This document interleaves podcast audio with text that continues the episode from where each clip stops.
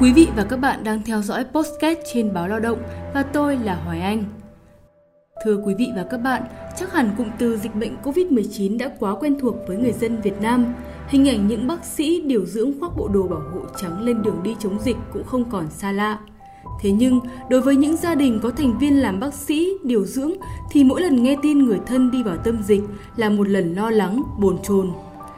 Và đối với Bùi Nguyễn Linh Uyên, học sinh trường Trung học cơ sở Tân Định, Hoàng Mai, Hà Nội, cảm xúc ấy còn khó tả hơn gấp nhiều lần khi biết rằng mẹ mình, bác sĩ Nguyễn Hải Linh sẽ đi hỗ trợ tâm dịch Bắc Giang vào ngày 1 tháng 6 năm 2021, ngay trước thời điểm Uyên chuẩn bị thi vào lớp 10 khoảng 2 tuần. Thế nhưng, Linh Nguyên đã coi đó là động lực để đạt điểm số cao nhất trường trong kỳ thi tuyển sinh vào lớp 10 vừa qua. Và trong số podcast hôm nay, hãy cùng chúng tôi trò chuyện với bác sĩ Hải Linh và Linh Uyên để hiểu rõ hơn về những ngày đầu tháng 6 đặc biệt và đáng nhớ của hai mẹ con.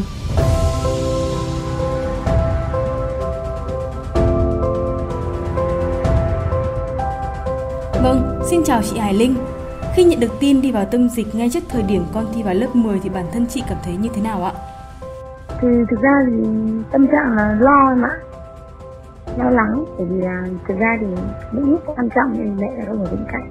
Cho nên là lo thứ nhất là ừ, trong những ngày gần thi rồi cũng như là có, thứ nhất là ăn uống ăn uống có được đảm bảo hay không?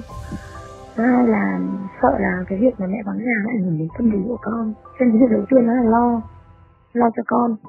Nhưng mà cũng may là được sự động viên của ông xã và của cô giáo chủ nhiệm của con nói là con rất là bản lĩnh cho nên là mẹ cũng yên tâm để đi để làm nhiệm vụ em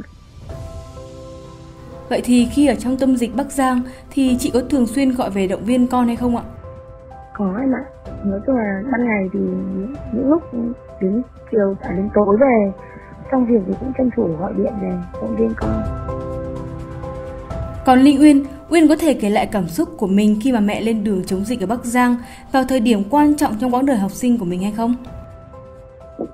Mẹ đi chống dịch là vào khoảng tầm đầu tháng 6 ạ. Ờ, thì lúc thì em cũng mới biết tin thì em cũng lo bởi vì kiểu giống như là mất đi một cái kiểu một cái ờ, nơi cũ tinh thần ấy ạ. Ờ, thì nên là kiểu lúc ấy cũng hơi lo lắng cũng khá lo lắng thôi thế sau đấy nghĩ là nếu mà học tập thì nó sẽ là món quà nó đắt tốt hơn thế nên là em quyết định tập trung học tập À, Linh Nguyên vừa nói rằng sẽ thi thật tốt để làm món quà tặng mẹ. Vậy thì em có thể hé lộ một chút về món quà đặc biệt này hay không? Kết quả cụ thể của em thì văn của em là 8 rưỡi ạ, ngoại ngữ với cả lịch sử là 10, còn toán là 9 rưỡi ạ, tổng điểm là 56. Em thành công đăng ký nguyện vọng 1 của em là sinh viên ạ. Linh Nguyên này, em đã phân chia lịch học của mình như thế nào để có một kết quả tốt đến như vậy?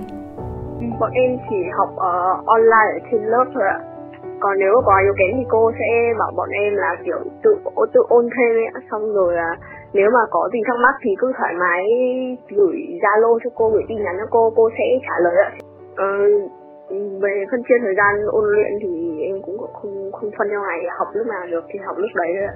Còn về số ngày thì là khoảng tầm hai ba ngày trước ôn thi thì em cũng không học nữa mà kiểu uh, những lúc cần thì em dành tầm một hai tiếng ra ôn lại trong đầu ạ. Còn lại là dành thời gian để kiểu gửi cho tâm lý nó thoải mái ạ. Thế nên là ngày trước trước ngày thi ấy không cảm thấy quá thì tâm lý cũng thoải mái lúc vào phòng thi ạ. Vậy thì em có thể bật mí cho mọi người cùng nghe bí quyết của em để đạt điểm cao trong kỳ thi này được không? Em nghĩ là sự khác biệt của điểm cao đây chắc là do tâm lý dụ như là cũng có những bạn mà học company mà họ là cái tố chất của đây có thể là tốt hơn cũng có thể nhưng mà tâm lý ở đây giữa tâm lý hoặc là áp lực áp lực quá nặng thì đúng là em có lo mẹ nhưng mà sau đấy nghĩ là nếu mà mình đạt điểm cao đấy sẽ là món quà tốt nhất ạ. Thế nên em mới tập trung học tập sẽ là rũ bỏ cái cái tâm lý nặng nề như thế ạ. Với lại em cũng coi cái kỳ thi này kiểu em sẽ nghĩ là nếu mà coi nó là một kỳ thi cấp 3 quan trọng thì nó sẽ rất là nặng nề thế nên em em nghĩ em chỉ nghĩ nó giống như mấy bài thi khảo sát ở trên trường thôi ạ thì nó sẽ giảm bớt gánh nặng người ta thấy được Vâng, 56 điểm là một điểm số cao nhất trong kỳ thi vào lớp 10 vừa rồi của trường Trung học cơ sở Tân Định. Vậy thì trước khi con bước vào kỳ thi, mẹ của Linh Uyên có từng đặt kỳ vọng gì vào điểm số của con hay không ạ? Thực ra thì chỉ mong rằng là mong là con sẽ đạt được uh, cái mong muốn của con là được vào cái trường mà như con được như ý thôi thế còn đạt để con được đạt điểm số như thế này thì thực sự là cũng là cái điều bất ngờ của của của mẹ. Và qua cái việc này thì thấy rằng là con gái cũng bản lĩnh, thực sự là bạn rất là bản lĩnh. Và gần như là cũng rất là trưởng thành lên rất là nhiều, mặc dù là dù không có mẹ ở nhà. Và mình thấy rằng là qua cái việc này mình thấy là thực tế là thực ra thì gia đình cũng không hề áp lực cho con cái việc mà chọn trường của con là cũng hoàn toàn là do con tự quyết. Con tự chọn như thế nào tốt các chọn những trường tốt một là do con tự quyết. Và khi con hỏi thì, khi con chọn thì mẹ cũng chỉ nói là con có tự tin không? Bởi vì là ừ, năm nay với cái việc là dịch bệnh hai năm liền và học online như vậy. Nhưng con con cũng đã nói trả lời với mẹ rằng là con nghĩ là con thi được đấy, thì cái đấy là yên tâm nhưng thực tế thì bản thân gia đình đúng là không hề tạo một áp lực gì cho con cả hoàn toàn là những nguyện vọng của con hoặc là ví dụ con học giờ nào không bao giờ phải ép con con tại sao con học sớm thế con không học khuya không không có cái việc đấy hoàn toàn là bạn tự giác Vậy thì chị có nghĩ rằng kết quả này của con một phần là nhờ vào động lực từ mẹ hay không ạ? À, chị nghĩ là đúng đấy, đây là một món quà bất ngờ mà con gái chắc chắn là muốn dành cho mẹ.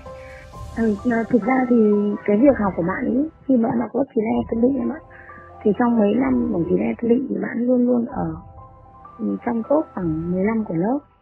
Tức là bạn luôn luôn ở trong top ổn định của 15 của lớp.